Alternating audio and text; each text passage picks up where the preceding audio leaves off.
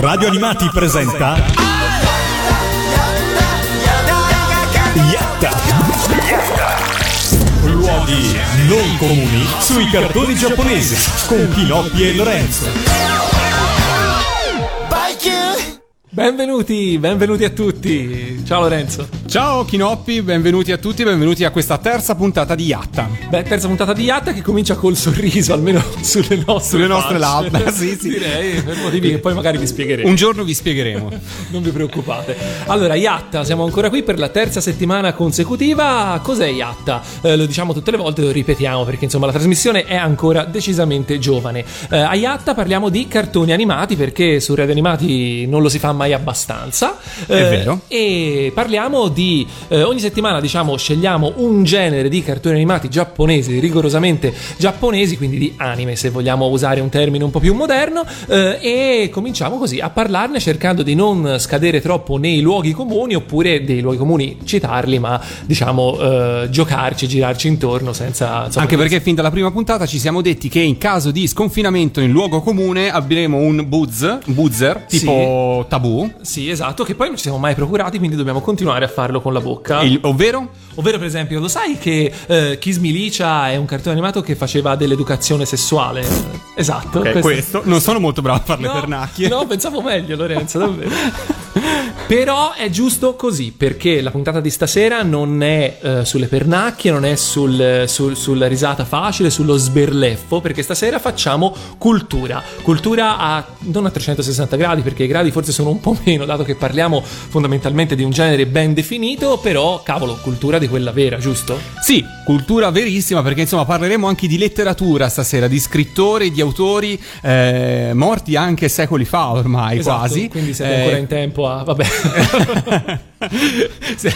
No, non c'è la partita stasera, No, quindi insomma no. va bene.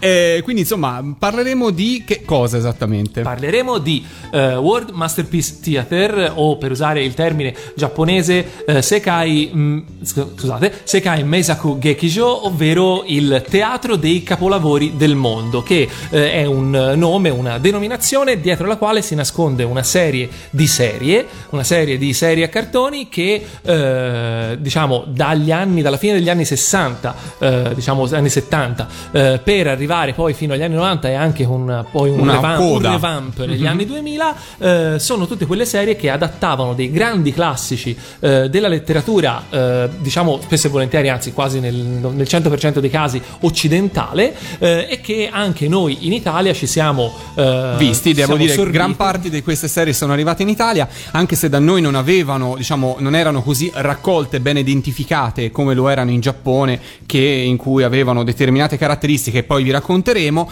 Però, insomma, sono serie che sicuramente avrete visto, sicuramente conoscete, sia per chi ha vissuto gli anni 80 come io e te, sia per chi magari è di una generazione o due successiva alla nostra. Nel frattempo muoio. Succede. E magari la, la seguite le serie degli anni 90, insomma. Esatto, e proprio perché eh, questo così, intanto Lorenzo muore davvero come gli autori dei nostri romanzi dell'Ottocento, eh, no, dicevamo, eh, ed appunto è una serie così, così grande e piena di così tanti titoli eh, davvero davvero importanti che non ce la sentivamo di fare un, un versus come abbiamo fatto nelle scorse puntate scegliendo due serie soltanto eh, in questo, diciamo, in questo insieme perché due serie sole, scegliere due serie sole ci sembrava veramente una riduzione. Per cui adesso, questa, insomma, questa sera, eh, il, il nostro contest sarà leggermente diverso e vi spiegheremo ora eh, a breve come andrà. Però, insomma, anche sulla nostra, sempre sulla nostra pagina Facebook eh, vedrete come eh, potete fare per votare quelle che sono le vostre serie preferite. Le abbiamo raggruppate, diciamo così, Esatto. però dopo vi spiegheremo nel dettaglio. Io, anche per farti riprendere fiato, comincerei subito Sì, con, una, con una sigla. Eh, diciamo che possiamo cominciare da una sigla di forse quello che però forse lo è il cartone più rappresentativo, almeno agli occhi degli italiani, eh, di questa serie, ovvero eh, Heidi, che di fatto non è eh, Non un, fa parte un del- Meisaku ufficiale, però poi lo spieghiamo. Però insomma è comunque quella- la serie che ha dato il là eh, a questo fenomeno di grande impatto sia in Giappone che in Italia. Quindi, se tutto questo fenomeno è iniziato, forse in parte lo dobbiamo anche a questo grandissimo successo eh, che in Italia è arrivato nel 1978, che nel Giappone suppongo sia di un po' prima. 74. 74, quindi 4 anni prima. eh, e questa è la opening originale giapponese, quindi niente Elisabetta Viviani, perché questa è Yatta e ci ascoltiamo solo musica giapponese.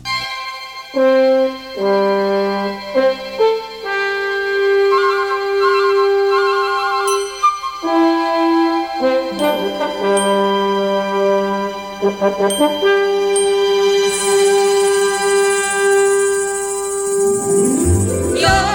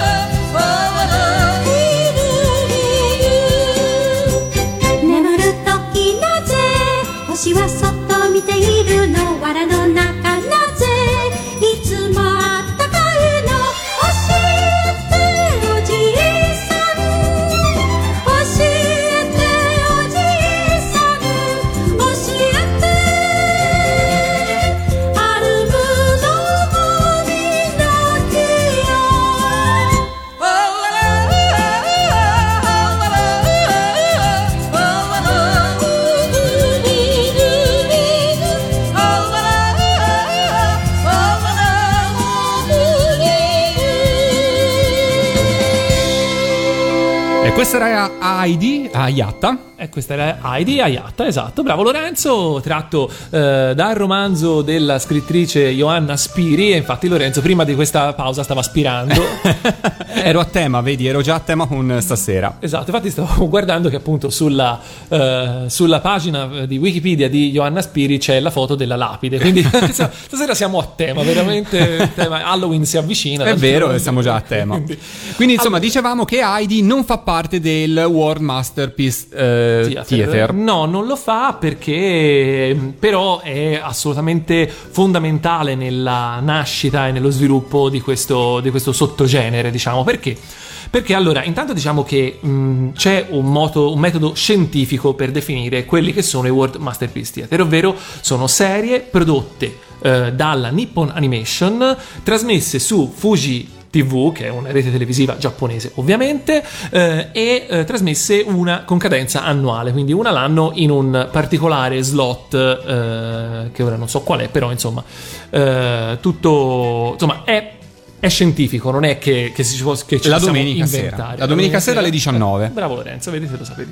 Eh, c'è stato in questo una sorta di prequel, ovvero ci sono state altre serie eh, trasmesse su Fujiterebi, sempre con un tema, diciamo, eh, comunque letterario, ma non prodotte dalla Nippon Animation, anche perché la Nippon Animation praticamente non esisteva prima di Heidi, eh, e quindi che risale al 1969. La prima serie che non so perché eh, esattamente si tende a far rientrare in questa e questa categoria è eh, Dororoto Hakemaru, che è praticamente una serie televisiva in bianco e nero, tratta da eh, Dororo, che è un fumetto di Osamu Tezuka, eh, che eh, appunto è stata prodotta poi la serie animata dalla eh, Mushi Production, che è eh, appunto lo studio che faceva capo a Osamu Tezuka stesso. Quindi tratto da un manga, per cui niente, un manga anche diciamo anche abbastanza alto se vogliamo, però un manga. E poi da lì si prosegue avanti con i Moomin, con eh, delle serie di, di fiabe che tra l'altro sono arrivate anche da noi, anche se le serie dei Moomin degli anni 70 non sono quelle arrivate da noi in Italia, che sono degli anni 90 invece. Ok.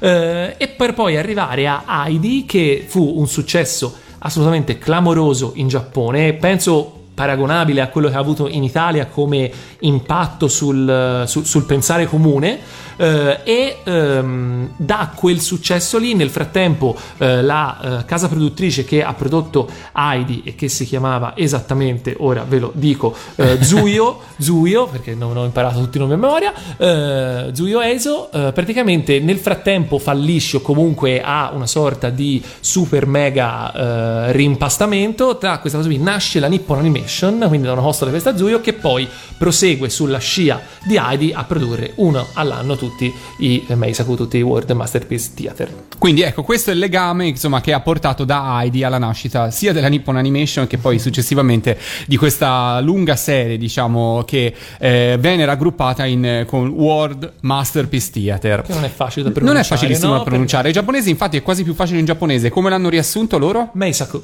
Meisaku. che vuol dire semplicemente capolavoro. look Bene, allora torniamo ad ascoltare un po' di musica. Stasera diciamo che con- musicalmente ascolteremo ovviamente solo musica giapponese con uno stile abbastanza retro, perché comunque insomma siamo eh, negli anni 70, primissimi poi anni 80, quindi anche musicalmente siamo un po' distanti dai giorni nostri, ma avremo delle sorprese nel corso della serata. C'è da dire che noi quando trasmettiamo queste canzoni sono canzoni che spesso e volentieri anche noi non conosciamo molto bene o addirittura ascoltiamo per la prima volta eh, e giochiamo io e Lorenzo a, eh, a- a sentire cosa ci ricordano e siamo partiti bene perché la prima sigla, la sigla originale di Heidi ci ricorda Heidi. Heidi, Cioè, sì, quella è andata, quella è andata bene. Sì, quella è andata bene. Quindi sì.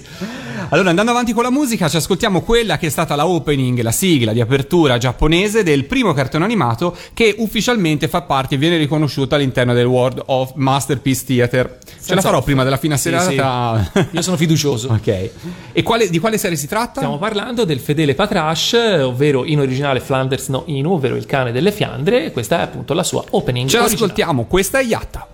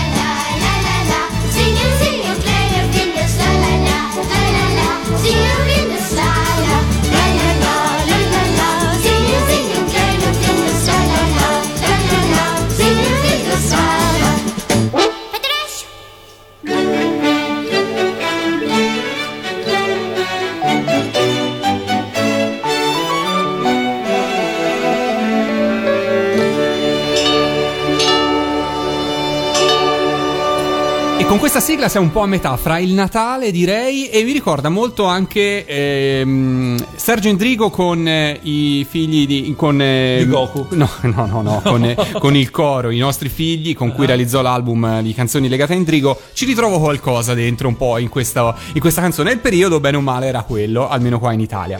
Ma anche se non sbaglio, ora non vorrei dire una cosa veramente orribile, ma può essere che le- le- la, la serie, il libro anche, si conclude a Natale.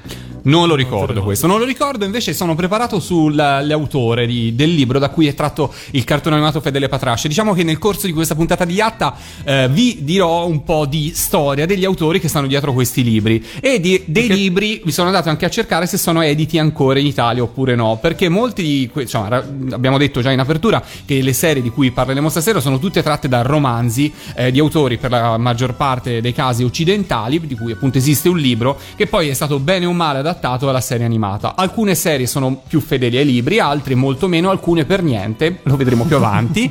Eh, però diciamo che in generale eh, l'attenzione che c'era nel realizzare que- queste serie era quello di eh, restare quanto più fedeli possibile al libro. In alcuni casi c'era la necessità di allungare la trama del libro per farla durare un anno intero. Quindi poi vedremo magari su quali, su quali cartoni animati, su quali serie in particolare è avvenuto questo. eh, e devo dire che su alcune, anche se uno ha visto la serie, se ne rende anche conto poi scoprendolo. Nel, cor- nel caso di Fedele Patrash, l'autrice si chiama Maria Louise Ramé, è un'autrice franco-inglese eh, che è morta ed è sepolta in Italia, fra l'altro, perché è morta nel 1908 a Viareggio ed è stata sepolta a Bagni di Lucca. Quindi magari se prossime settimane saremo a Lucca Comics facciamo, andiamo a mettere così un pensierino a Maria Louise Ramé. Era una scrittrice mh, famosa all'epoca per essere anticonformista e attivista mh, per i diritti degli animali e quindi non a caso molti protagonisti dei suoi racconti, e anche Patrasce è uno di questi, erano gli animali stessi. E io mi inchino di fronte a tanta conoscenza e a tanta saggezza, Lorenzo, complimenti, ma d'altronde sappiamo tutti che tu rappresenti un po' il sapere a Radio Animati. No, ma non è vero.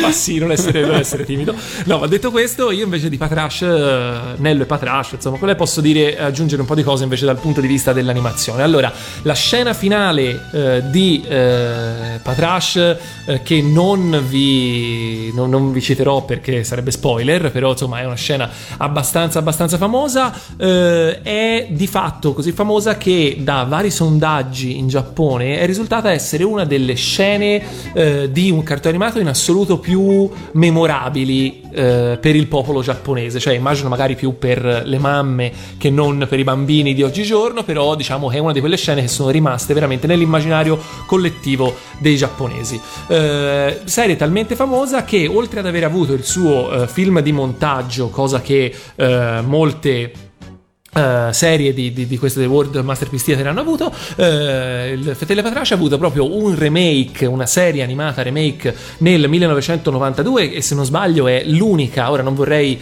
eh, dire un'inesattezza però se non è l'unica è veramente una delle pochissime serie ad aver avuto un remake e in più c'è anche un film proprio un film un lungometraggio tutto rifatto del 1997 quindi per dire che appunto anche dopo in realtà molti anni quindi più di 20 anni eh, dalla messa in onda originaria era sempre una serie eh, su cui eh, chi produce animazione è, eh, ha deciso di puntare. Boh, ottimo. Andiamo avanti e eh, parliamo del contest che abbiamo lanciato questa sera in questa puntata di Yatta. Ehm, eh, se nelle altre puntate abbiamo sempre fatto una sfida a due, quindi fra una serie contro un'altra, stavolta abbiamo deciso di gareggiare, di suddividere, di raggruppare un po' eh, eh, le serie fra due, le, le sfide fra due. Quindi la prima sfida sarà la serie preferita nel eh, ventennio, diciamo, anni 70, anni 80. Quindi le serie che si sfidano sono il Fedele Patrash, Marco, Rascal il mio amico Orsetto, Pelin Story, Anna dei Capelli Rossi, Tom Story, Flo la piccola Robinson, Lucy May, Sui Monti Corannet, Le avventure della dolce Katie, Lovely Sara, Pollyanna, Una per tutte e tutta per una, Piccole donne, Piccolo Lord e Peter Pan. Più tardi ovviamente ci sarà la seconda parte della sfida fra le serie e- e degli anni 90 e 2000. Sì, eh, insomma, come vedete abbiamo già fatto un- una bella sfilzata di titoli e tutti i titoli che in Italia, anche in Italia, sono andati decisamente forte. Ma eh, perché sono andati forti anche in Italia? Perché eh, per un motivo più o meno per lo stesso motivo per cui sono andati forte anche in Giappone, ovvero perché effettivamente se eh, ora diciamo che posso- sono tutte serie che possono piacere o non piacere, Certo. no? Perché eh, non sono certo eh, serie avventurose, sono tratti da romanzi anche a volte per ragazzi, però comunque eh, scritti anche un secolo, anche più di un secolo prima, sì, quindi e molti di questi romanzi, fra l'altro, eh, sono diventati famosi per i ragazzi, ma non nascono con l'intento di essere romanzi per ragazzi. Quindi diciamo che eh, a livello proprio così narrativo venivano percepiti e fatti leggere ragazzi, però magari l'autore non li aveva scritti con questo intento. Poi magari scopriremo via via eh, chi. Detto ciò, eh, però, eh, non, è, eh, non è soggettiva la qualità che eh, c'era messa nella produzione, nell'animazione e tutto quanto. eh, e basta veramente comparare con eh, cartoni, con serie dello stesso periodo per rendersi conto che a livello di animazione, a livello di disegni. Eh, i Meisaku erano veramente, veramente su un altro pianeta, erano di un'altra categoria. Oltre al fatto che, appunto, magari sostituivano a eh, umorismo demenziale o azione o eh, anche violenza, no? Perché i cartoni animati giapponesi si sa sono tutti molto violenti. esatto.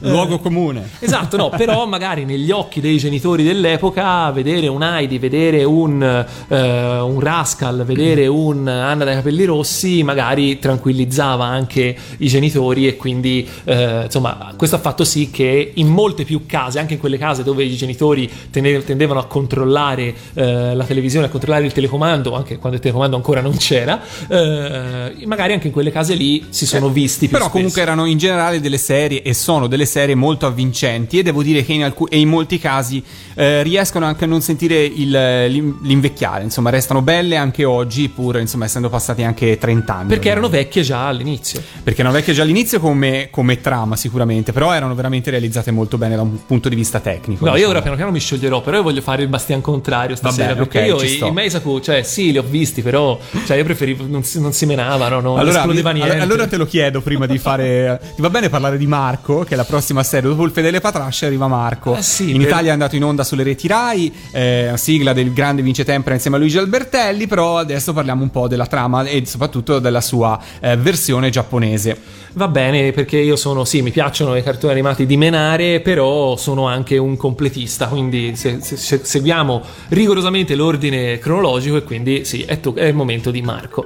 Marco che tra l'altro è tratto, poi magari ascoltiamo la sigla, però anticipiamo questa cosa, Marco è tratto da eh, Un racconto, all'interno, del libro all'interno Cuore, del Libro Cuore. di Edmondo De Amicis, Esatto. noto a Firenze perché c'è un supermercato famoso in Viale De Amicis. Davvero? Sì, Ah, ok, scherzo. Ok.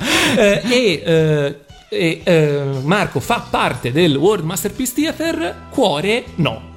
Cioè, Cuore che in teoria uno potrebbe pensare, no? È, Quindi è- Cuore, il cartone animato che in Italia è arrivato con la famosa sigla dei Cavalieri del Re eh, che tutti quanti conosciamo. che, tra l'altro, par- che tra l'altro è successivo a Marco, perché Marco è del 76, Cuore è dell'81. Ok, quindi il, il cartone animato di Marco che racconta solo un episodio all'interno del, di Libro Cuore eh, è precedente e Libro Cuore, il cartone animato del Libro Cuore non fa parte, non credo nemmeno sia della Nippon Animation. È della Nippon Animation, Nippon? ma non è andato in onda su Fuji e quindi non è eh, un Meisaku ufficiale. E possiamo dirlo anche nella sua realizzazione non è all'altezza secondo me degli altri. Probabilmente no, anche perché Marco, come, così come tanti altri eh, cartoni dei Meisaku, ma magari ne parliamo dopo, eh, può vantare nomi grossi, veramente molto molto grossi eh, dietro. Probabilmente eh, molti all'ascolto sanno già di chi stiamo parlando, ma insomma arriviamo anche a quel punto lì.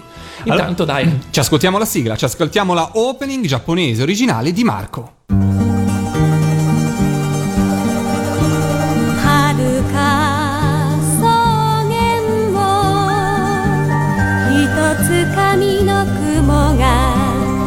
てもなく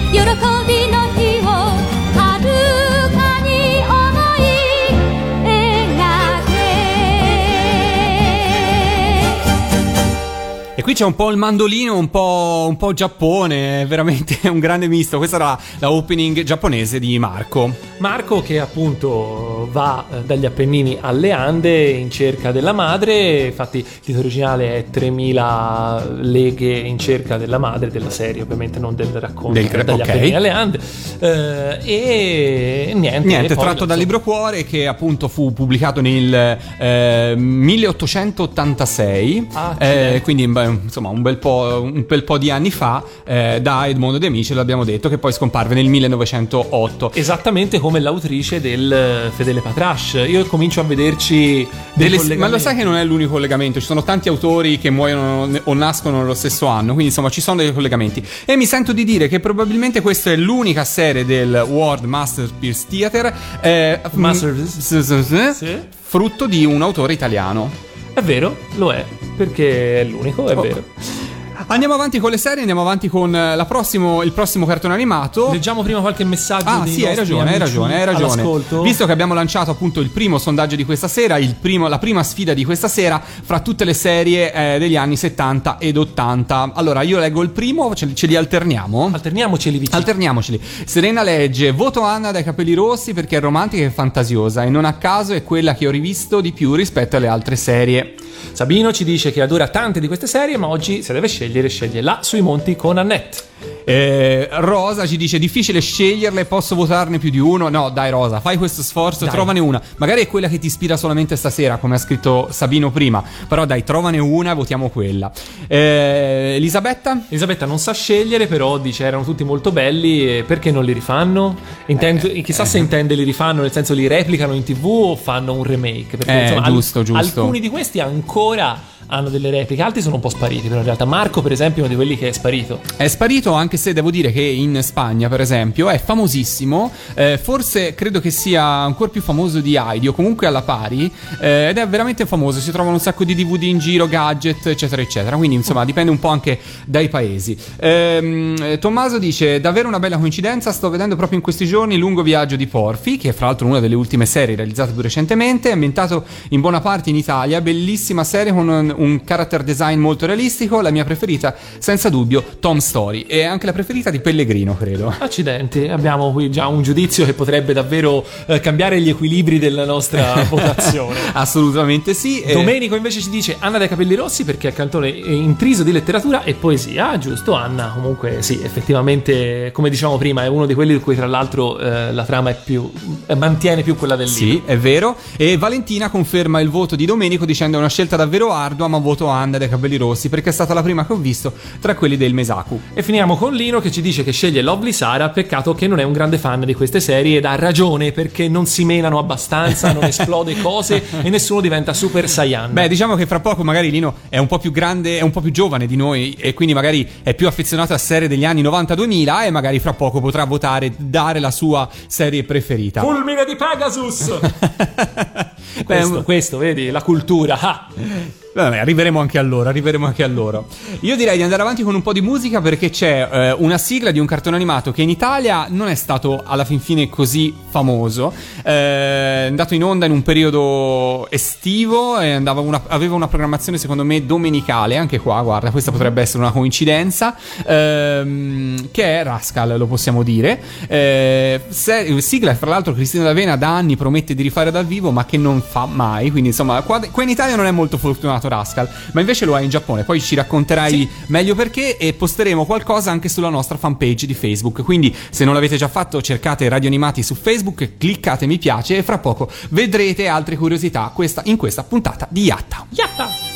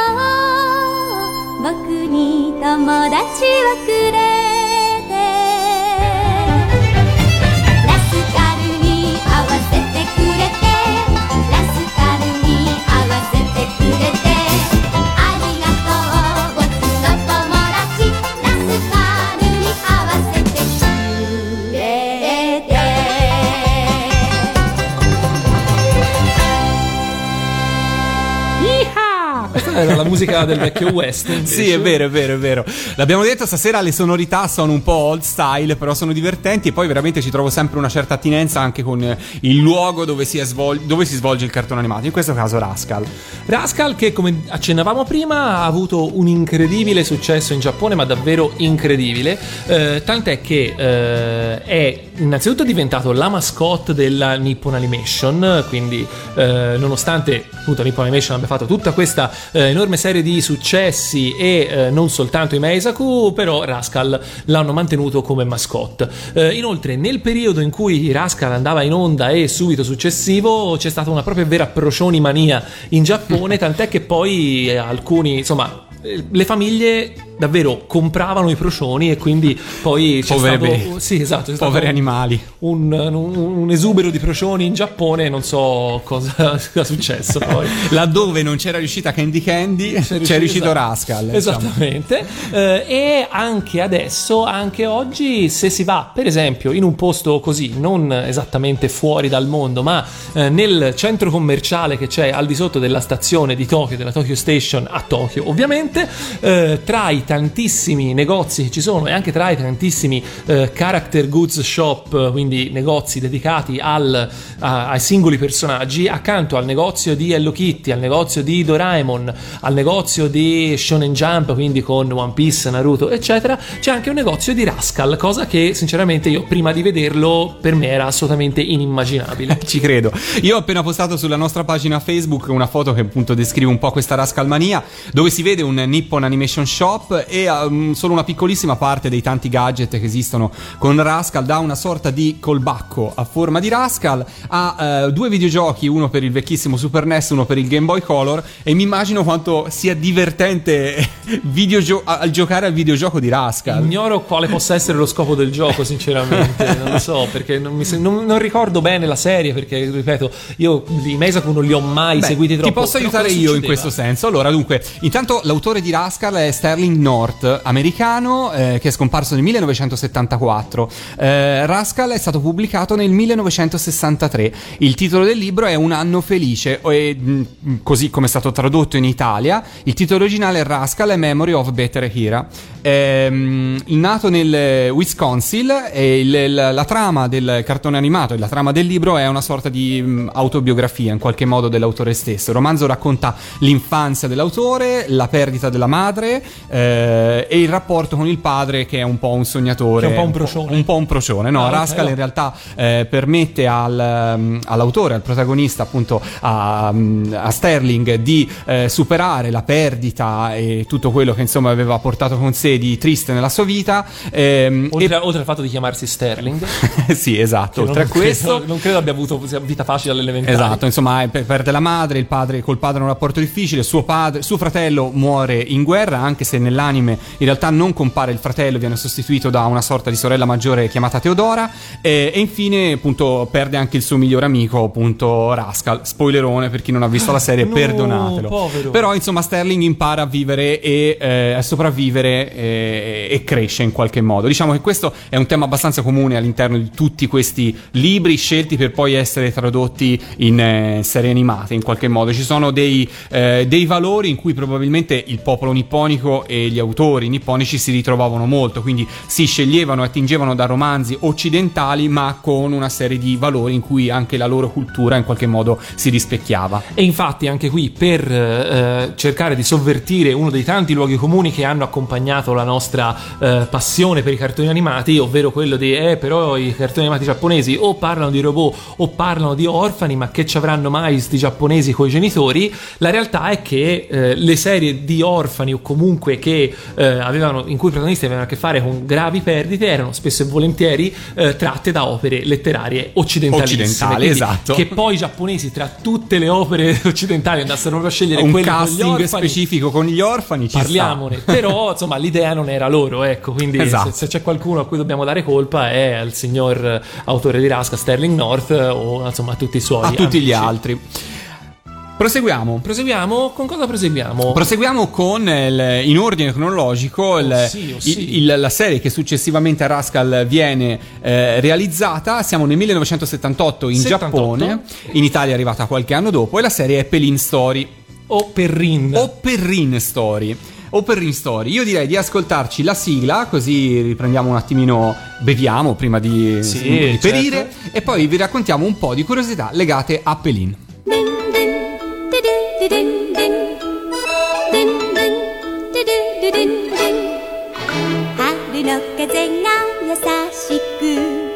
優しく頬をな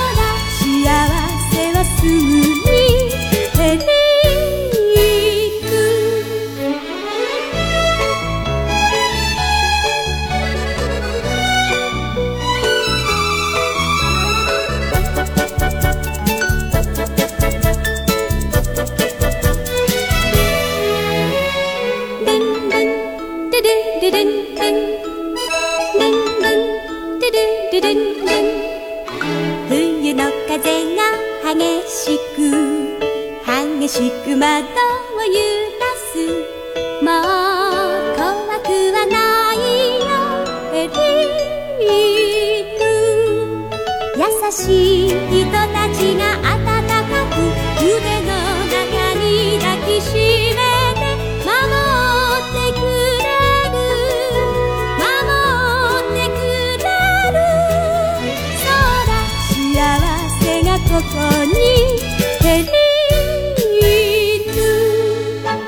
Pelin Story, eh, in realtà la protagonista si chiamerebbe Perin. Perrin. Perin, però pare che in Italia, dopo un, un timido tentativo di chiamarla Valentina, tant'è che esiste la sigla no, con Sì. Valentina al posto di Pelin, cantata da Giorgia Lepore, eh, viene deciso di adottare i nomi originali dei protagonisti, eh, però probabilmente per un errore di traduzione il nome viene storpiato da Perin a Pelin. Però Sì, queste perché- sono, sono notizie che così circolano nel mondo, ma non, sap- non abbiamo certezza. Certezza invece abbiamo che l'adattamento italiano di Pelin, soprattutto per il doppiaggio, è un disastro completo. Credo che sia di tutte le serie di cui stiamo parlando stasera il peggiore in assoluto.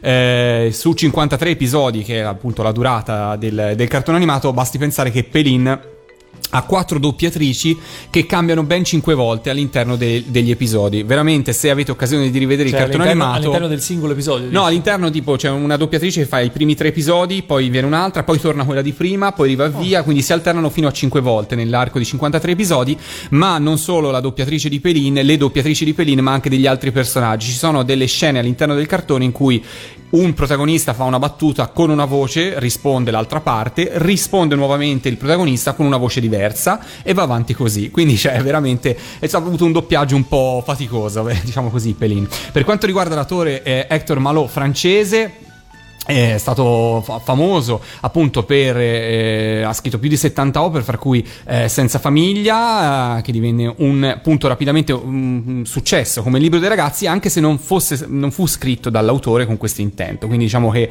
come dicevo prima eh, questo è un esempio classico di un libro che non nasce con l'intento di essere un libro per ragazzi ma poi che viene adottato in questo modo. E proprio da Senza famiglia sono stati tratti Remy e le sue avventure che non fa parte del World Masterpiece Theater. Assolutamente no, E- perché è una produzione Toei. e eh, quello della Nippon Animation del 76, Dolce Piccola Remy. Che se non sbaglio fa parte di. Invece sì, lo fa è. parte, lo, lo fa parte. Però ecco, quello che dicevamo prima è quello che veramente si discosta moltissimo dal, dal- dal libro. Ed è caso. l'ultimo, diciamo, del, del filone classico, cioè di quello in cui eh, ogni anno, senza pause, c'era un Meisaku in tv, eh, Remy eh, femmina è stato l'ultimo, poi c'è stato un, un- un reprise più avanti, ma ne parliamo assolutamente Esatto. E un altro esempio che Pelin ci permette di fare, che avevamo- di cui avevamo accennato un po' di tempo fa, è quello di, eh, del fatto che questi cartoni animati spesso venivano un po' eh, diciamo allungati per permettere di eh, coprire l'arco di un anno quanto dovevano durare per la messa in onda televisiva. E questo è l'esempio di Pelin, mh, in cui il libro inizia sostanzialmente con l'arrivo di Pelin e la madre a Parigi. Tutto questo nel cartone animato avviene dal diciassettesimo episodio in poi, per cui la prima parte è, diciamo così, un po' riempitiva, inventata in qualche modo eh, dal, dal dagli autori dell'anime stesso ed è- e devo dire che riguardando il cartone animato questo lo si percepisce. Diciamo, la prima parte non è molto saliente, dall'arrivo di Pelina a Parigi in poi i fatti si susseguono un po' più rapidamente. Perché nella prima parte lei va a caccia dei Pokémon e ne trova un po', esatto, Tutti, Dora Catchemon. queste giapponesate, no? Allora, Ok. io posso dire una cosa, vorrei eh, a, a questo punto, siccome abbiamo nominato prima, no? E dire che ehm, il successo di queste serie è dovuto in buona parte alle persone eh, che ci lavoravano dietro, grossi nomi. Eh, prima di andare a parlare proprio di quelli che sono i nomi principali, davvero eh, i nomi di, ehm, di, di- di- di quelli che sono veramente i maggiori protagonisti in questo senso, io vorrei far notare che eh, in alcune serie di queste, ma eh, per esempio una su tutte, Rascal, eh, che dicevamo prima, ma non solo, eh, abbiamo- troviamo eh, allo storyboard niente meno che eh, Yoshiyuki Tomino, ovvero il signor Gundam, il signor eh, eh, Kill Em All, il- il- cioè, l- l- uno del- degli uomini più spietati nella storia degli anime, le cui storie finivano sempre con buoni e cattivi che si trucidavano a vicenda in tutti i modi, faceva lo storyboard di Rascal. Quindi eh, è incredibile come si possa passare da un estremo all'altro quando torniamo uno a talento, no? È vero, è vero, è vero. Quindi anche voi che siete all'ascolto sta- che in questo momento state pensando ma quando è che iniziano a parlare di cartoni animati in cui si fa botte, sappiate che in punto anche sappiate che anche dietro l'Ascal ci sono grandi autori che hanno poi portato a successo serie di quel tipo. Infatti, probabilmente ci sono delle scene tagliate in cui Rascal si ribella al suo padroncino e lo, eh, non lo so, lo trucida in qualche modo. Non lo so, però sarebbe carino se ci fosse.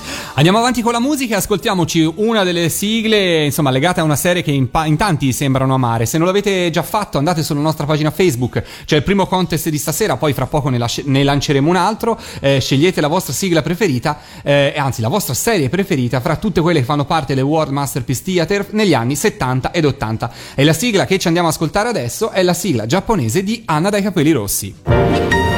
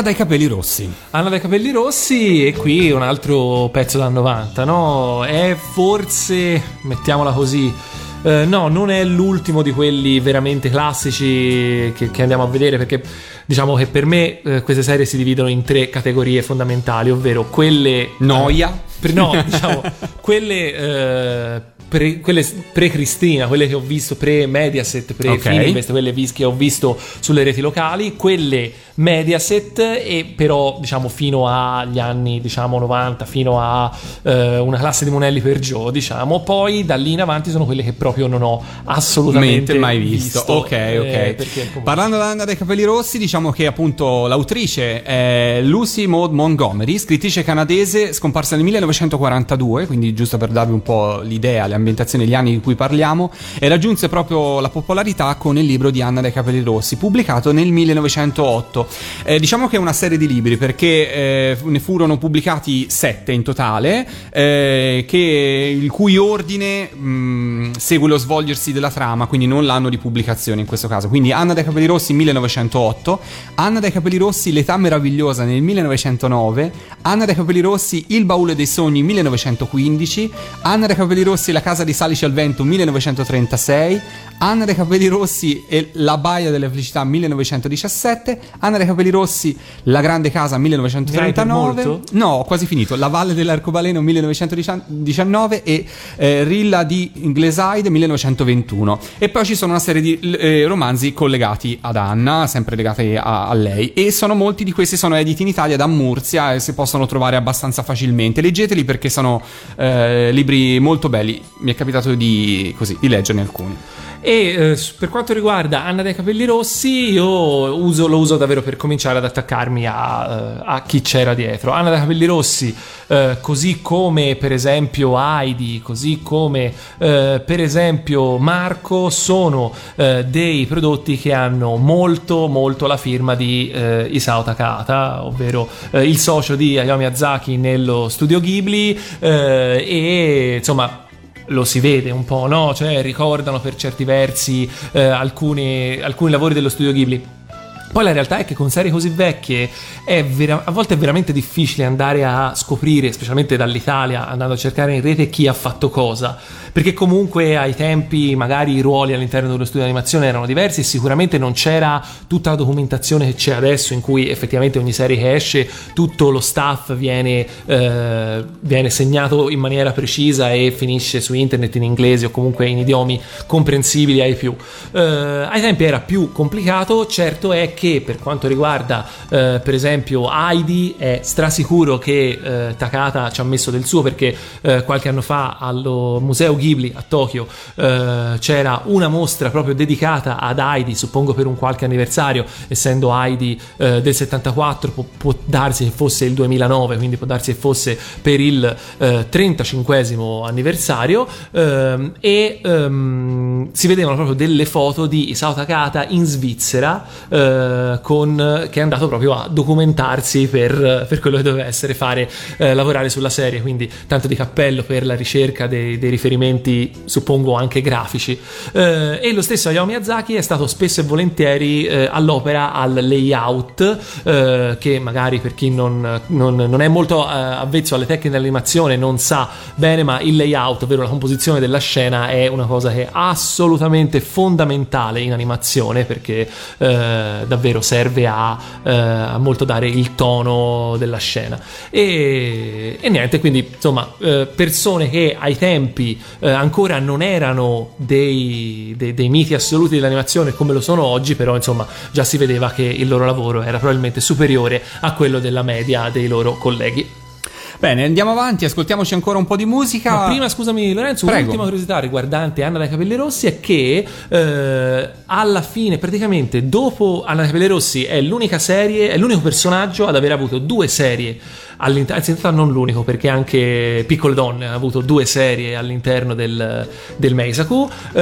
Anna dai capelli rossi è stata anche l'ultima serie facente parte dei Meisaku ufficiali nel 2009 con il prequel Sorridi piccola Anna. Di che- un'autrice diversa, però, eh? quindi Che- l'autrice- n- non è la stessa autrice che ha scritto i libri di Anna Capelli Rossi, quindi non è Lucy Maud Montgomery, ma è un'autrice sempre canadese che si chiama Budge Wilson, eh, che ha ottenuto il consenso dagli eredi della famiglia Montgomery di poter scrivere questa- questo, questo libro eh, che è stato pubblicato e che poi appunto è stato, da cui poi è stato tratto Sorridi piccola Anna. E fatto sta che, eh, traendo spunto dalla ritrovata popolarità del personaggio con la serie del 2009, nel 2010 è uscito un film eh, di montaggio di fatto della serie originale di Anna dei Capelli Rossi, quindi della serie del 1979 in Giappone, che però era stato montato da Isao Takata stesso nel 1989. Quindi era un progetto che era nato per i eh, 10 anni, per l'anniversario dei 10 anni della serie. È un montaggio di 6 episodi, eh, di scene tratte da 6 episodi della serie televisiva, ridoppiati, riadattati, eccetera, eccetera, che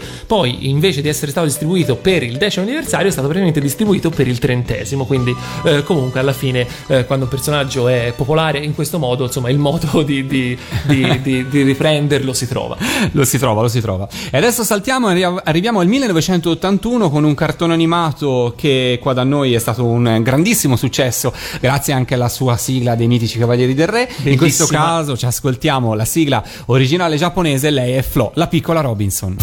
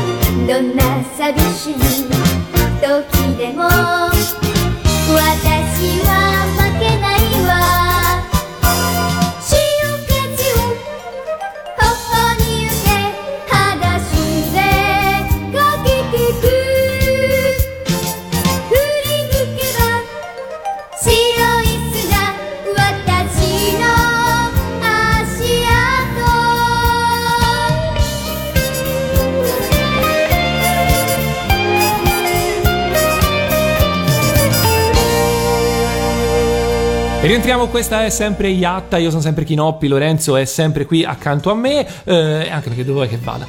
E niente. no, e detto questo, eh, allora andiamo avanti, i suoni anche delle nostre sigle un po' si modernizzano, questa era piacevole. eh, Carina, sigla. sì, sì, devo dire che molto carina. Ricordava in certi punti Bambino Pepero, però, Però, vabbè. vabbè. Eh, no, non che sia un male ricordare Bambino Pepero. Eh, detto questo, appunto, i suoni si modernizzano, ma eh, in realtà siamo ancora ai primi anni 80. Questo pezzo è del 1981. Eh, noi abbiamo già lanciato sulla nostra pagina Facebook il contest per quelle sono le serie degli anni 90 e 2000, ma andiamo prima eh, a leggere ancora un po' di commenti che nel frattempo stanno arrivando copiosi eh, per quanto riguarda invece le serie degli anni 80 e eh, 90, quindi anzi 70 e 80. Quindi partiamo con Mirko che dice assolutamente Tom Sawyer, il mio romanzo e il mio anime preferito, è tutto quello che volevo essere quando ero piccolo e anche adesso.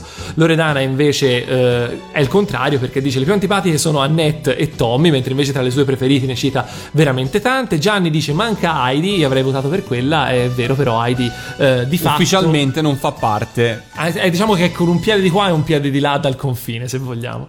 Ehm, eh, Lucia dice Anna dei capelli rossi, Lovely Sara e anche tante altre che non sa scegliere. Emilio, eh, molto interessante perché vota ex aequo Peter Pan e una per tutte e tutte per una, quindi una serie diciamo più maschile e una serie più fe- assolutamente più femminile, quindi eh, scelta curiosa. Eh, poi Laura ci dice Marco per ambientazione, staff e emozioni, però la scelta è molto difficile. Eh, Domenica una per tutte e tutte per una, invece cioè, Rosario vota per tutte, Safira Serenity eh, la scelta è parecchio ardua ma dolce Cati, eh, Lucia dice tutte, Deborah Serenity Marco, e, insomma eh, Rosa Lucy, Lucy May e ancora tante altre. Veramente eh, è bello vedere che eh, comunque non è semplice perché... No, è vero, è vero. No, mm, non è facile doverne tirar fuori solo una.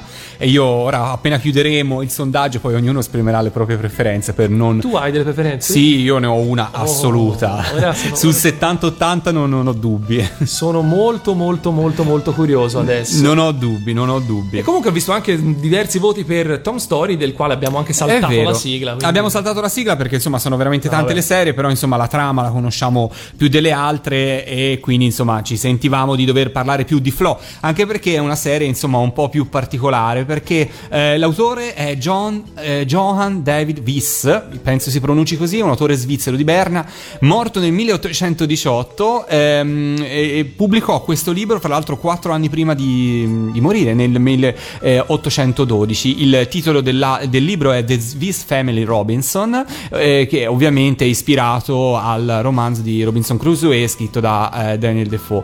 Ehm, non ho trovato una traduzione italiana di questo libro, non so quindi se è stato edito anche in Italia e se qualcuno eh, lo trovasse me lo può comunicare, lo- così poi divulghiamo anche agli altri. Ehm, realizzò questo libro eh, l'autore con l'intento di eh, raccontare ai propri figli, di impartire lezioni ai propri figli attraverso il padre di Flo in qualche modo, quindi eh, lezioni di natura, di storia naturale e di fisica. Quindi era un romanzo per insegnare, ovviamente. Anche in questo caso torna fuori questo, questo fil rouge che in qualche modo lega tutti questi racconti, questi romanzi.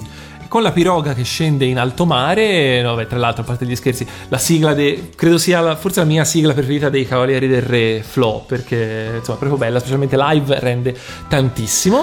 Eh, però, appunto, eh, Flo ci fa tracimare nel senso che passiamo dalle serie trasmesse o sulla Rai o sulle reti private, saltiamo proprio in piena epoca. eh, Flo è un po' ancora nel sì, mezzo perché Flo è arriva in Italia su Rete 4 che all'epoca era di Mondadori, non era ancora del gruppo Fininvest, tant'è che appunto la sigla eh, fu eh, realizzata da, Esatto. ehm, dai Cavalieri del Re, la prima sigla, poi è stata rifatta anche da Cristina D'Avena negli anni 90 eh, col titolo L'isola della piccola Flo, però è stata l'ultima serie ad avere una sigla non di Cristina D'Avena perché dalla successiva del 1982 in Giappone, Lucy May, le sigle credo che da lì in poi saranno tutte, anzi sono quasi certo, siano tutte di Cristina D'Avena, quindi si apre in Italia perlomeno un'altra epoca per quanto riguarda eh, questo filone di cartoni animati. E tra l'altro questo coincide anche un po' con eh, un leggero shiftamento dell'epoca anche in, eh, in Giappone, perché eh, diciamo che sì, ancora gli anni 80 portano comunque successo per queste serie, dalla fine degli anni 80 invece eh, si comincia a sentire un po' di scricchioli, perché? Perché eh, comunque l'industria dell'animazione e dell'entertainment in Giappone sta eh, subendo in, que- in quegli anni delle- dei grandi mutamenti, eh, l'offerta è sicuramente molto molto più ampia, si fanno tante più serie rispetto a prima e diventa probabilmente più difficile anche eh, tenere i bambini di fronte alla televisione parlando eh, così, raccontando storie educative, cercando comunque di mantenere eh, una, una volontà anche di, di, eh, insomma, eh, educativa e scolastica, eh, per cui insomma le serie cominciano a diminuire del- di numero di episodi, la qualità comincia un po' a calare e insomma ancora non è eh, evidente perché comunque le prime serie sono ancora molto belle e eh, hanno al timone persone, altri, insomma, persone importanti nel mondo dell'animazione giapponese, però insomma si comincia un pochino a sentire qualche scricchiolio. Bene, Eh, Eh, tra l'altro, insomma, diciamo, una cosa più personale invece è che eh, queste cose qui per me sono veramente. ehm, sono la- la- le, le cartoni, i cartoni di quando tipo ero malato e non andavo a scuola. Perché la mattina, voglio dire, cioè, o Annette o Pollyanna c'erano sempre, o sbaglio? Eh, beh, eh, sì, sì, beh, sopra- Poliana fu un cartone animato estivo in Italia, venne Mm. trasmesso come cartone animato delle 20 durante l'estate. Eh, là sui Monti con Annette non fu un cartone animato delle 20, eh, però è vero, è stato replicato di mattina tante volte, soprattutto in anni recenti. Eh, quindi per me è un po' quello, cioè Pollyanna io lo associo veramente a, a non stare troppo bene, ad avere un po' di raffreddore, queste cose qui. No, beh, a parte questo, Pollyanna invece adesso ci andiamo ad ascoltare la sigla originale giapponese che è invece da- che stupisce. Sì, de- diciamo che stasera mentre stavamo preparando la trasmissione prima di andare in diretta, stavamo ascoltando i pezzi e ovviamente eh, eravamo lì a dire, beh, sono pezzi molto vecchi, si sente che sono datati, musica. Poi ho detto, immaginiamoci Pollyanna, mettiamo su Pollyanna e rimaniamo piacevolmente sorpresi.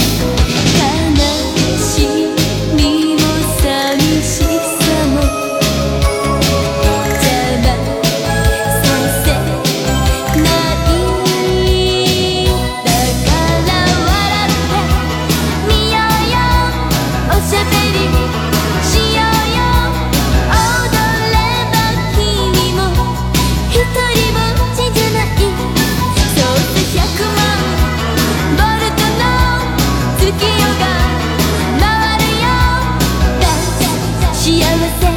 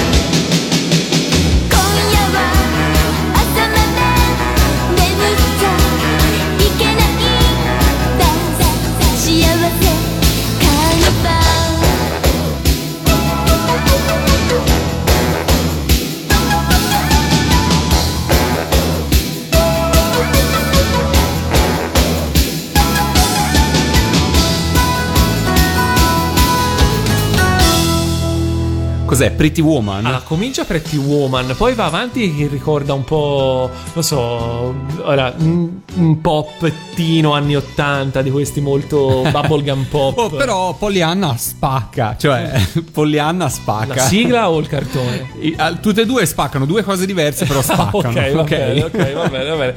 Ho appena, ho- ho appena finito di leggere il nuovo fumetto di Zero Calcare, appena uscito in libreria, e c'è un'espressione molto colorita e mi fa molto ridere. Fa venire il mascarpone alle, e non si dice dove. Però ecco, certe volte, ora no, vabbè, non voglio offendere ovviamente nessuno, te- chi ha l'ascolto può essere appassionato, insomma, piace a Pollyanna, effettivamente non è tra le mie serie preferite, mettiamola così. Però nell'ascoltare Pollyanna abbiamo fatto un salto temporale non da poco all'interno del World, Masterpi- World Masterpiece Niente, Theater. Lorenzo, non ce la farò farai mai. World Masterpiece Theater. Theater, Perché siamo passati dal 1981 eh, di Flo al 1986 di Pollyanna, parlo ovviamente di anni di messa in onda giapponese. Nel mentre ci sono state altre serie importantissime, come Lucy May, La sui monti con Annette, anzi sui monti con Annette, Le avventure della dolce Katie, Lovely Sara e poi appunto Pollyanna. Allora, per quanto riguarda Lucy May, posso dire che l'autrice è australiana, si chiama Phyllis Piddington e di cui non si trova veramente niente di niente in rete, né una foto, una bio, una pagina di Wikipedia, non, non si trova niente. Il titolo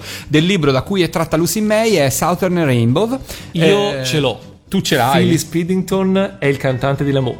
Ah, ok, ci sta. Come È la lui. vedi? Eh, ce la vedo bene. Eh? Ce la vedo bene. Per quanto riguarda invece sui Monti con Annette, il libro da cui è tratta è I tesori tra la neve, è, è edito in Italia, è stato edito l'ultima volta nel 1990 dall'editore Centro, Centro Biblico.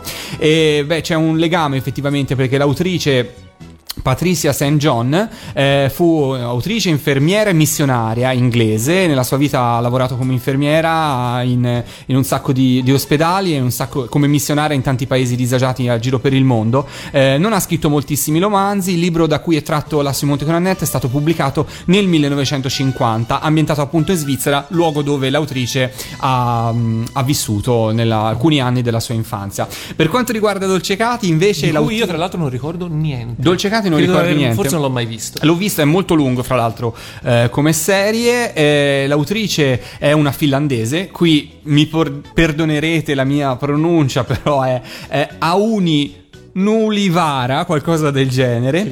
E il titolo del libro è Paim Pika Ja Amenta, che tradotto vorrebbe dire, mh, se Google Translator mi ha aiutato, pastore, cameriera e padrona. Cosa? Non è vero. Sembra un porno. non, è, non è assolutamente vero, Lorenzo. Pubblicato nel dispiace. 1936. Pica già a menta. Potre- Già a menta. potrebbe essere, ah, a menta, potrebbe Eh, essere. Comunque, appunto, scrittrice finlandese, quindi insomma, non solo autori e autrici inglesi, francesi, ma anche di, di altri paesi. E la Dolce Katie, appunto, viene di lì, d'altra parte, è ambientata proprio lì. Lovely Sara, libro, eh, il titolo del libro in italiano è La piccola principessa.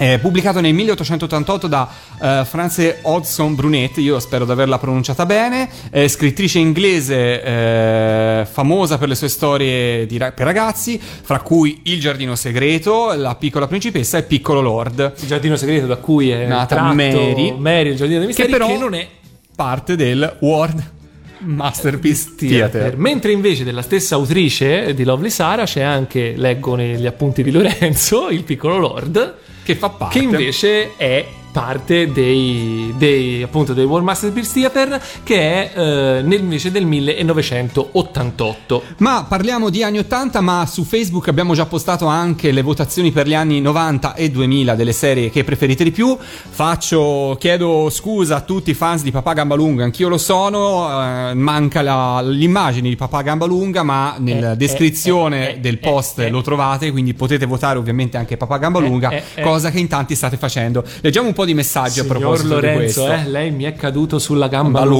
lunga. Eh? Eh. E non a caso E in non questo a caso, momento. effettivamente. Leggiamo qualcosa, partiamo. Valentina appunto ci fa notare che eh, non c'è Papà Gambalunga, però ciò nonostante eh, è la, la- tra le vota, vota Papà Gambalunga perché tra le serie più recenti è quella che eh, meglio rende il romanzo. Andiamo avanti, Paolo invece Il cielo azzurro di Romeo, che è invece recentissima, è sbuffi di... no, baff- sbuffi... no, com'era?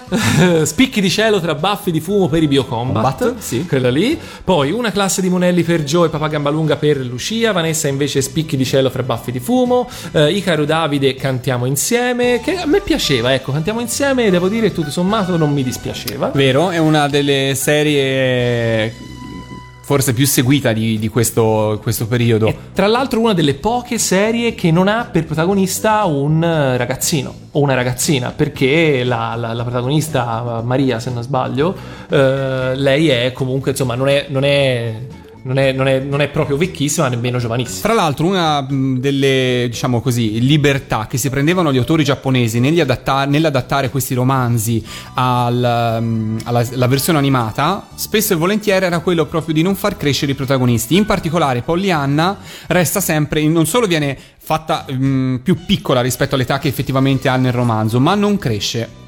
Cosa che invece nei libri avviene. Quindi questo era, diciamo, forse un tentativo di rendere il cartone animato più friendly per i bambini più piccoli. Piccola parentesi, ovviamente eh, se, se guardando una serie giapponese si vuole scoprire a chi è rivolta, basta guardare il protagonista. Se il protagonista è un maschio di 16 anni, la serie sarà rivolta ai maschi di 16 anni. Se il protagonista è una bambina di 10, la serie sarà rivolta alle bambine di 10. Questa è una cosa che vale quasi sempre ed è appunto anche questo il motivo per cui le serie in Giappone difficilmente i personaggi crescono. L'unica serie in cui i personaggi crescono eh, sono le serie manga molto lunghe in cui effettivamente i lettori crescono. Anna dai capelli rossi cresce però per dirne una che fa parte sempre di, insomma, di questo gruppo, mentre Pollyanna no, quindi era insomma una, una curiosità. Andiamo avanti con ancora qualche commento prima di sentire la prossima sigla. Eh, allora, eh, Lin Kazumi ci dice spicchi di cielo fra baffi di fumo. Mirko, eh, se non sbaglio, il romanzo che ha ispirato Flow è stato pubblicato col titolo I Robinson Svizzeri. Mirko, anche- se trovi anche l'editore lo puoi postare su Facebook, insomma, per chi poi avesse voglia di trovarsi il libro. Alinda Chan, Il cuore di Cosette. Per Laura invece è ancora più difficile votare, ma eh, vince eh, Il cielo azzurro di Romeo, che eh, trova, però trova meravigliosi anche Papà Gambalunga, Cantiamo insieme, La Simonelli per Joe e Porpi, tutti eh, veramente titoli di altissima qualità. Eh, Gianni ci dice Lessi l'unica inedita, infatti eh, vedremo poi che c'è eh, una di queste serie storiche che è ancora inedita ed è appunto Lessi. Il cuore di eh, Cosette per Heavy Demons Onizuka. Pedro ci dice spicchi di cielo fra sbaffi, tra sbaffi di fumo. Tra sbaffi di Eh, fumo. Ragazzi, è così, è impossibile. cioè, No. è quasi è borderline non italiano, probabilmente. Eh, cantiamo insieme per Rosa, Papà Galbalunga per eh, Claudio e eh, Mirko, una classe di Monelli per Joe. E a proposito di una classe di Monelli per Joe, ci andiamo a ascoltare la opening giapponese. Eh, Perfetto. È andata in onda, guarda, guarda che precisione. Sai che invece non è questa, questa è, è una per tutte e tutte per una, ma va bene lo stesso.「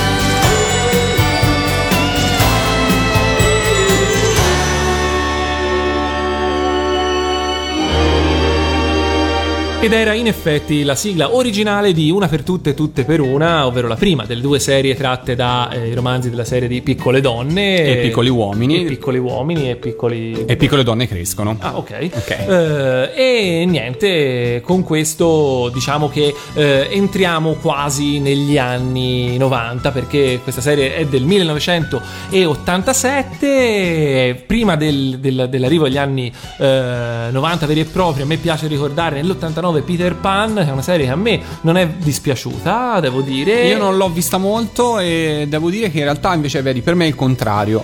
Però- Eh, perché un li- è un limite mio eh, uscire dall'immaginario Disney. Cioè, quando un personaggio è stato fatto da Disney diventa difficile. è difficile. Forse solo Pinocchio è talmente brutto, secondo me, che cioè, faccio fatica al contrario, insomma. No, eh, diciamo che per quanto mi riguarda, Peter Pan invece ha un paio di nomi che poi non, non- non mi sono dispiaciuti anche in- nel, nel- poi nel proseguio. Eh, Takashi Nakamura alla regia e Hiroyuki Okiura ai disegni sono due eh, personaggi che a me sono, sono sempre molto piaciuti loro anche i loro lavori successivi. Quindi poi eh, il rivedere queste serie e il ricordarmi qualcosa di Peter Pan mi ha fatto un po' rivalutare anche la serie Peter Pan che abbiamo visto eh, sulle nostre reti eh, Mediaset. Andando avanti, 1990, Papà Gambalunga, che eh, insomma dai voti che, che abbiamo, stiamo leggendo, ai commenti dei nostri ascoltatori, è una serie che piace molto ed effettivamente è una serie che eh, non, era, non era male probabilmente, a me non è, mi ricordo che insomma è una delle ultime che ho seguito e non mi dispiaceva. Eh, 1991 invece Cantiamo insieme, tratta da un romanzo ma anche da un famosissimo film che poi a sua volta era tratto da un famosissimo musical, il titolo in inglese è The Sound of Music, il titolo in italiano è Tutti insieme insieme appassionatamente. Eh, con chi era lei? Julia, Julia Andrews, la stessa che Julia ha fatto Mary Andrews, Poppins. ah, Insomma. Sì, giusto. Andrews. Eh, andiamo avanti, poi eh, da lì si inizia con le serie per me veramente molto meno conosciute, ovvero eh, Le voci della savana, poi Una classe di monelli per Joe, eh, Un oceano di avventure 1994, primo ed unico eh, World Masterpiece Theater ad essere basato su un soggetto originale, quindi nessun romanzo alle spalle, ma tutto opera dei giapponesi stavolta. Eh, poi dopo di quello abbiamo invece il cielo azzurro di Romeo, cioè spicchi di cielo tra baffi di fumo per i Biocombat, eh, che... eh, Per i Biocombat ci piace aggiungerlo noi perché piace- suona bene. Eh, Cioè, perfetto con la metrica. Eh, che appunto anche quello piace molto ai nostri ascoltatori. Eh, e poi Lessi, che eh, dicevamo essere eh, l'unico dei Meisaku moderni a non aver avuto un'edizione italiana. Eh, c'è chi dice perché i giapponesi stessi si sono vergognati a, a venderlo all'estero perché la serie è stata malamente segata a metà eh, e insomma diciamo che non è stata neanche poi proposta più di tanto all'estero. C'è chi dice invece per problemi di diritti perché eh, Lessi aveva insomma un copyright molto forte Per poter essere esportata. esatto. E chiudiamo invece la serie, diciamo, eh, storica nel 1997 con Re- Remy, la bambina senza famiglia, che dicevamo essere eh, stata una serie che davvero eh, perdeva un po' quelli che erano i presupposti del Meisaku perché andava a completamente stravolgere il romanzo originale, eh, ma è anche vero che è stata probabilmente l'unica serie dei Meisaku a eh, dover entrare in corso d'opera perché ha di fatto veramente sostituito Lessi eh, a metà corsa e quindi non so, forse magari non si aspettavano di dover andare in onda così presto e hanno dovuto sviluppare la serie eh, con un minimo più di, eh, di fretta rispetto al solito. Sì, Questa. questa. ok. Eh, andiamo quindi ad ascoltarci una serie che però, eh, che appunto eh, Abbiamo citata prima. celebra gli anni 90 perché la serie è del 1991, cantiamo insieme e la sigla è la cover giapponese della sigla della canzone appunto famosa. del tema portante del film, Esatto. insomma, all'interno del film. Ce l'ascoltiamo su Radio Animati, questa è Yatta.「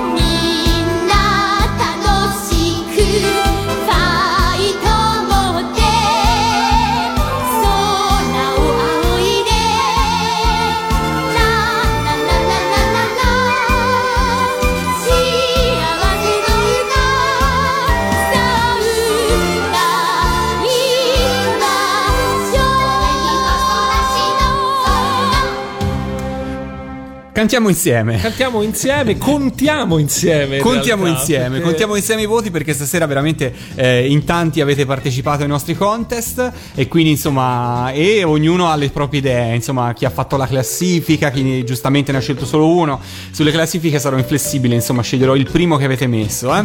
quindi non, non sarà semplice, non sarà signor no. Lorenzo e il signor no. Senti, per quanto riguarda gli anni 90, io credo di avere un vincitore, ma veramente di poco. Se vogliamo già eh, darlo, così ci avvantaggiamo e dopo ci dedichiamo invece alle serie più storiche. Ma di veramente pochissimo vince Il cielo azzurro di Romeo, ovvero Spicchi di cielo fra baffi di fumo, che è una serie che insomma pare sia piaciuta molto ai nostri ascoltatori. Non è l'unica, perché diciamo che eh, ci sono quattro serie che spiccano sulle altre, sono appunto Romeo, eh, Papà Gambalunga, Cantiamo insieme e Una classe di monelli per Gio. Sono eh, più o meno, salvo pochissime eccezioni, sono, i voti sono tutti per queste quattro serie, quindi eh, io sono per certi versi abbastanza d'accordo, anche Ok. se eh, Romeo mi manca, devo essere sincero. Negli anni 80 invece c'è insomma un po' più di 70 e 80 c'è un po' più di movimento fra Anna dai capelli rossi, ma anche Lucy May, tantissimi voti eh, e quindi vediamo un po' chi, chi avrà la meglio poi alla fine. Nel frattempo, visto che li abbiamo citati tutti gli autori no, dei romanzi di- da cui sono tratti queste serie, eh, vi abbiamo postato una bella foto di famiglia che sembra un albero genealogico in qualche modo, perché sono foto eh, di persone eh, di tanti anni fa. Eh, mi pare la persona più recente sia scomparsa nel 2001 dell'autrice di, di Lucy May, se non vado errato. Eh, e così, per associare un volto a chi ha scritto quei romanzi e poi, che poi sono diventati anche cartoni animati a cui siamo molto affezionati, insomma, danno una dimensione del tempo secondo me molto diversa. E il contrasto fra la copertina del 45 giri e queste foto secondo me è molto forte. Comunque, gran bei baffi e gran belle barbe, vista tutta roba che sta tornando di moda, direi che eh, ci- secondo me, i nostri Esatto. amici Io trovo- hipster magari possono prendere spunto da queste foto. Trovo molto inquietante eh, l'autore di Flo la piccola Robinson. Sì. Ecco, lo, lo trovo austero e con quella barba lunga bianca mi. Rasputin. Rasputin. È molto esatto. Rasputin, effettivamente. Esatto. Ehm, no, vabbè, però, insomma, eh, ovviamente, eh, sai, alla fine loro erano, erano artisti, erano autori, non dovevano mica per forza. Non come adesso, che Eh. ti devi saper vendere anche in quel senso lì, no? Allora, visto che ha vinto la, diciamo, la, la- la sfida nel matching fra le serie del World Masterpiece Theater degli anni 90-2000, Quindi stop alle telefonate. Stop alle telefonate, ci ascoltiamo la sigla, no? Gli spicchi di cielo tra baffi di fumo. Sì. La sigla Bravo. è quella giapponese, ce l'ascoltiamo su Radio Animati a Yatta.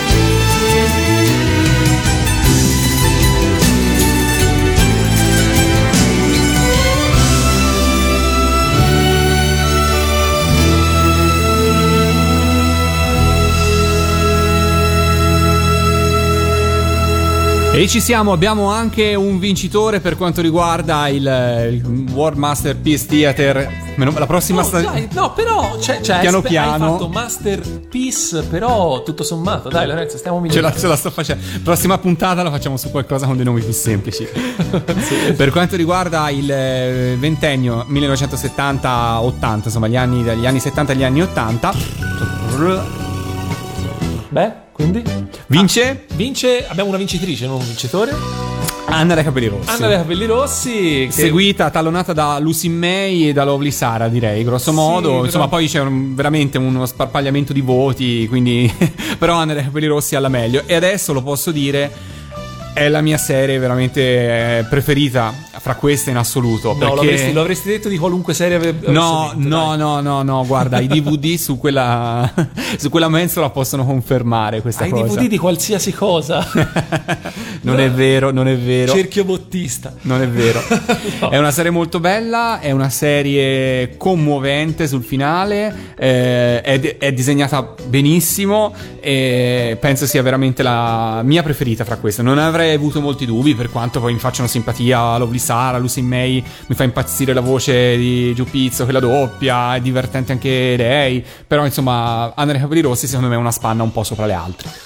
Ebbene, e con questo direi che abbiamo abbondantemente sforato il tempo a nostra disposizione, per cui io comincerei a un po' trarre, così, tirare fila, trarre le somme di questo nostro viaggio all'interno di, del Meisaku, che insomma sono stati eh, decisamente un fenomeno molto molto molto importante per l'industria dell'animazione in Giappone negli anni 70 e 80 e sicuramente hanno lasciato anche un grosso grossissimo impatto anche su eh, di noi, su noi ragazzi che in Italia siamo cresciuti a pane e cartoni animati.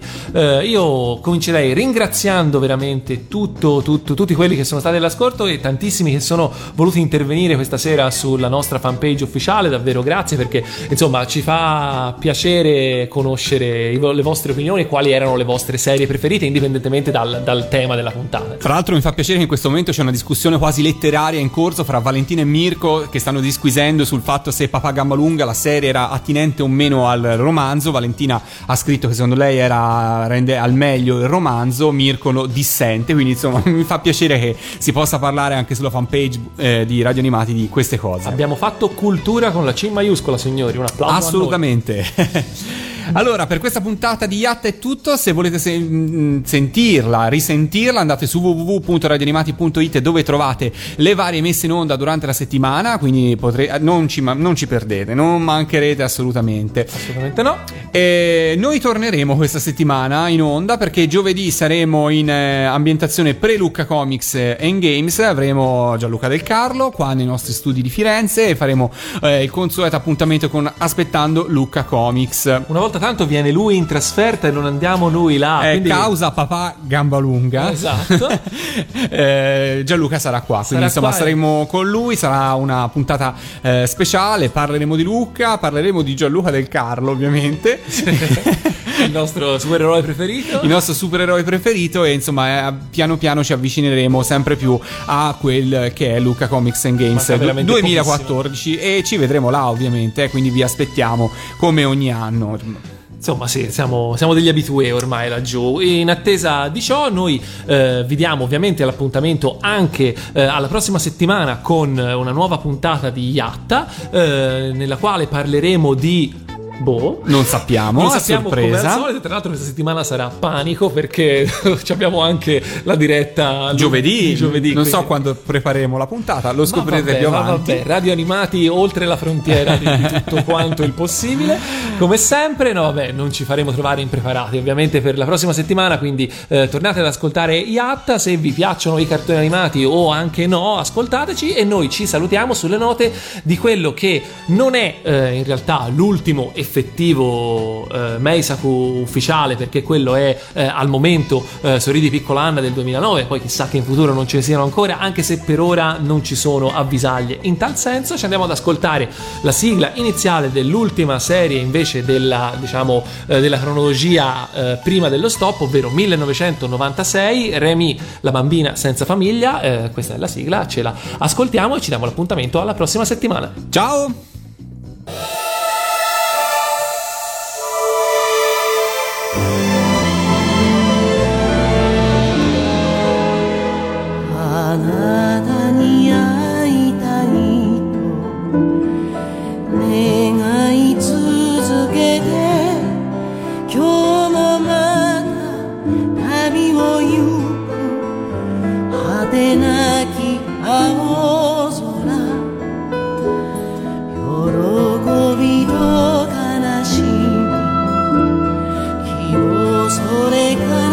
せず繰り返し繰り返し何かを信じ